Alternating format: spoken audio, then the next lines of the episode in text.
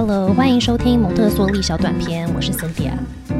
在前两集的小短片，我们从 Silvana Montanaro 医生的书《Understanding the Human Being》的内容聊了孕期与胎教，以及生产与共生期。其中一个重要的概念就是新生命的教育，其实在子宫就已经开始。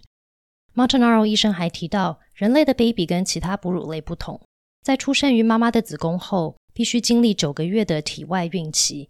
也就是说，baby 必须经历一段时间的成人照料，并且累积与环境还有其他人类的互动经验后，才能经历第二次生理与心理的诞生。前两集小短片的内容焦点主要都放在母子的发展、连结与关系，但 Martinaro 医生强调，父亲与母亲从生命的一开始，对孩子的生理与社交成长是同等的重要。在这集，我们就来聊聊。Montanaro 医生在书里是如何定义父亲的角色？从我们最近小短片讨论的内容，父母的角色毋庸置疑的远超越卵子与精虫、染色体与基因的贡献者。Montanaro 医生谈到父亲的角色时，指的是在孩子生命中父亲的存在。所以，除了亲生父亲外，只要是一位愿意付出自己的时间，带着爱与耐心陪伴孩子长大的成人，都可以扮演父亲的功能。比方说，爷爷、伯伯、叔叔、哥哥、家庭长辈、老师或群体等。Montanaro 医生不同意有所谓的母亲或父亲的本能，但相信每个人都有担任母职或父职的潜能。换句话说，就算这个后代不是自己的亲生孩子，人类都有能回应与照料人类后代的潜能。除了这个潜能之外，Montanaro 医生还提到，baby 在刚出生的前几个小时或几天内是启动母职与父职的敏感期。如要利用这个关系建立的特殊时期，成人与 baby 的共处是必要的。而在与新生命相处时，尤其重要的是父母间的关系是否是平衡与和谐的。因为如此，他们与新生命建立的关系才能有爱与关注，但又不会有过度的依附或占有欲。相爱与关系和谐的父母不会利用亲子关系来弥补在伴侣关系之间心理的匮乏。对新生儿来说，一对父母代表了人类社会的基本样貌。就如先前提到，人类 baby 继承了母亲与父亲的基因，但他必须生活在人类的环境当中，透过观察还有吸收父母关系，还有个人与社交行为，才能获得完整的人类特质。在某些文化与年代，传统父亲的角色局限于家庭的经济来源。Montanaro 医生分析，现代的父亲更有机会表达自己的父爱，并愿意在工作外投入照顾孩子以及与他们玩乐和对话的时间。另外，现代家庭普遍少子化，父亲因此更可以提供每位孩子专属的关注。父亲的存在能提供孩子认识另一种人类的学习机会。父亲的协助能刺激新生命发挥更多的潜能。Montanaro 医生认为，父亲在孩子不同阶段应该扮演什么角色呢？在孕期与生产阶段，父亲如能提供爱与支持，对母亲与 baby 的体验会大大不同。因为住在子宫里的 baby 也能听到与认识外面环境中的声音，父亲也可以参与母亲还有 baby 间的对话。爸爸与孩子也可以从孕期就开始建立关系。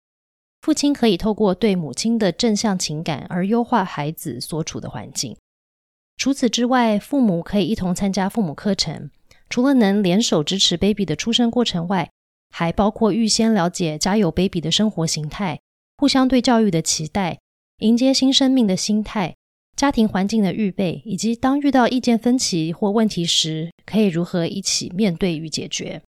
这样的预备对父母与家庭关系来说非常有益，这对新生儿来说也是最直接的生命辅助。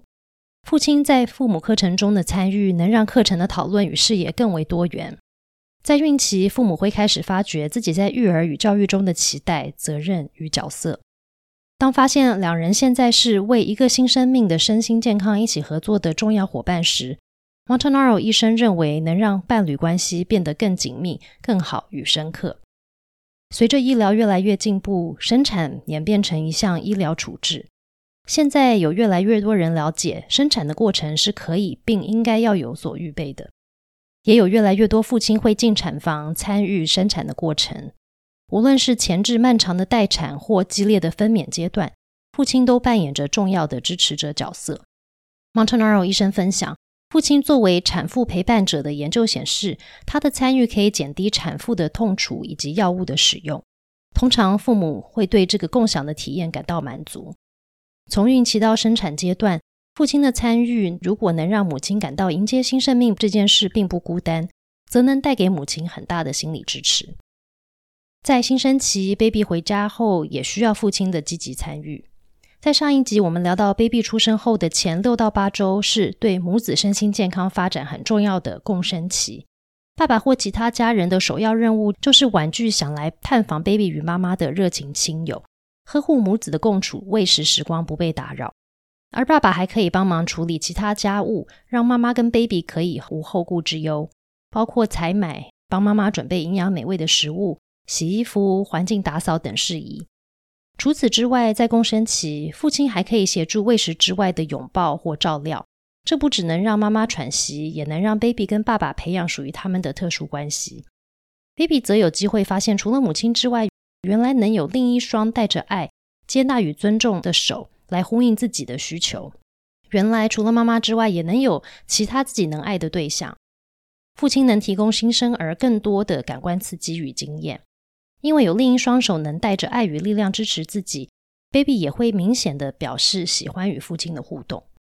妈妈的角色对孩子重要，但父亲的角色也不可忽略。随着孩子继续发展，父亲为教育者的角色就更为明显了。对孩子来说，父母都是如何做人类的典范，所以在家庭环境中能有两个扮演父母角色的人就很重要了。父亲在孩子成长过程中积极的参与。其实就已经开始在辅助孩子未来的独立自主。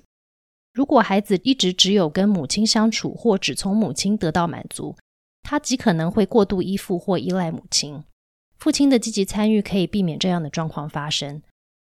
在各个发展阶段，能开始支持孩子与母亲，为他们能有正向分离做预备。随着孩子的动作发展到一岁左右，他可以独立行走，父子可以一起做的事情就更多了。父亲在过程中不止在教导孩子要如何做，更是要如何待人处事，帮忙孩子适应人类社会的榜样。在家庭生活的内与外，孩子处处能发现自己必须与其他人类合作。透过父母一同做的活动，孩子能学习到合作的快乐来自于一起合作，达到共同的目标。著名的依附关系研究者 John Bowlby 在一九六九年出版的研究中提到。孩子需要与两个不同的对象依附，一位提供孩子爱与安全感，通常这是母亲；另一位依附对象提供孩子刺激与挑战的练习，通常这是父亲。也就是说，孩子不只是需要父母提供远离危险的安全保护，他还需要被鼓励探险，还有持续去探索的自信。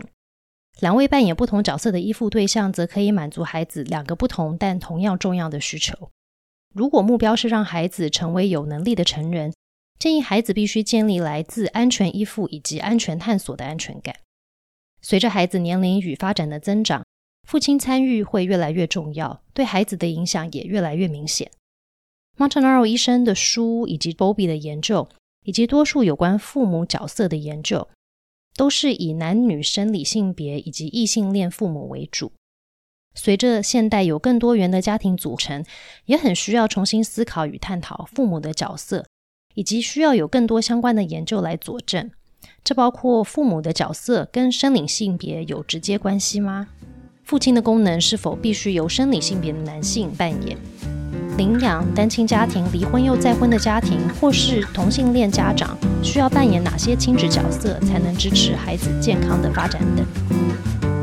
蒙特梭利小短片，下次见。